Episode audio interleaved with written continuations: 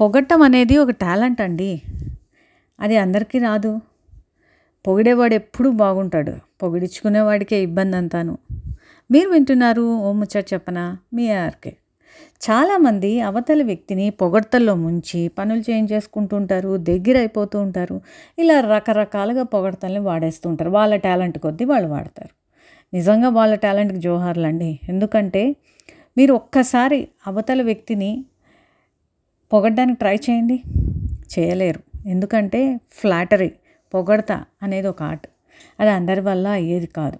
Flattery is a lie covered in a bed of flowery words. So ఆ lie చెప్పాలి అంటే మనకు కూడా గుండెల్లో ఎంతో కొంత ధైర్యం ఉండాలండి. పొగిడేవాడు ఎప్పుడు హ్యాపీగా ఉంటాడు జాలీగా ఉంటాడు. అవతల ఒకవేళ పొగడతలకి లొంగిపోయిన వాడే చాలా చిక్కుల్లో పడతాడు. ఇది వింటుంటే మీకు ఏమైనా గుర్తొస్తుందా? నాకు స్టోరీ బాగా గుర్తొస్తుంది. పిల్లలకు కూడా ఈ స్టోరీ చాలా చెప్తూ ఉంటాం మనం. ఫాక్స్ అండ్ క్రో అని. సో ఒకరోజు ఒక కాకి తన బ్రెడ్ ఒక బ్రెడ్ ముక్కని తన ముక్కుకి ఖర్చుకొని ఒక చెట్టు పైకి ఎగురుతుంది. ఒక నక్క ఇది చూసింది. ఎలాగైనా సరే ఆ బ్రెడ్ ముక్క కొట్టేయాలనుకుంది. సో చెట్టు కింద నుండి వెళ్ళి కాకిబావా కాకిబావా నువ్వు చాలా బాగా పాడతావట. నీ గొంతు అతి మధురంగా ఉంటుందని మన వాళ్ళందరూ అనుకుంటున్నారు. నేను ఓసారి వినిపోదామని వచ్చాను. నాకు కోసం ఒక్క పాట పాడి వినిపించవా అందట. అంతే కాకి మురిసిపోతోంది. అయినా దానికి ఒకవైపు కొంచెం డౌట్ ఉంది. అయినా కూడా పొగడతలకు పడని వాడు ఎవడుంటాడండి?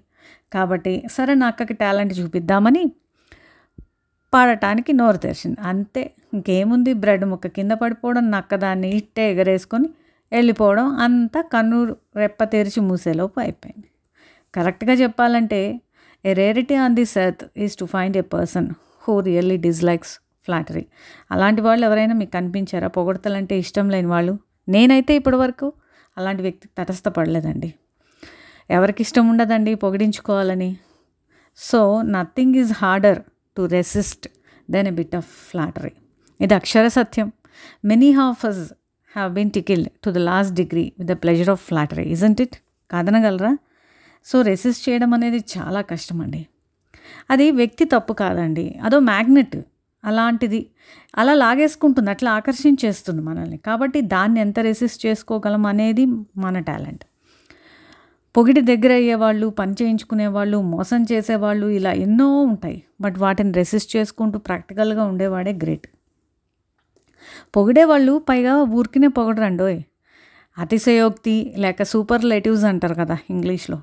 అవి వాడి వాడి మనల్ని ఒక రేంజ్ లేదా అంటాం కదా వేరే లెవెల్కి తీసుకెళ్తారు. అప్పుడు మనం ఇంకేముంది ఫ్లాట్ గాల్లో తేలినట్టుందే అని పాడుకుంటూ ఉంటాం. బట్ ఈ రియాలిటీలో ఏం జరిగిందో తెలుసుకునేసరికి it's late. So don't ever allow others to make us dance to their tunes మన ట్యూన్ మనమే కట్టుకోవాలి కానీ అవతల వాడి ట్యూన్కి మనం డ్యాన్స్ చేయకూడదు.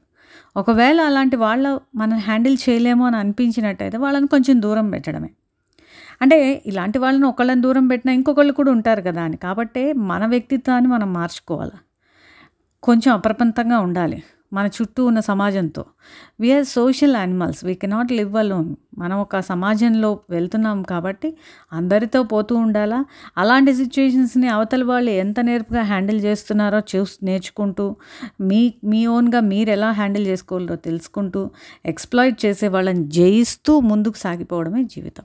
సో మీకు ఈ టాపిక్ నచ్చింది అనుకుంటున్నాను మళ్ళీ మంచి టాపిక్తో వస్తాను మీ ఆర్కే. Thank you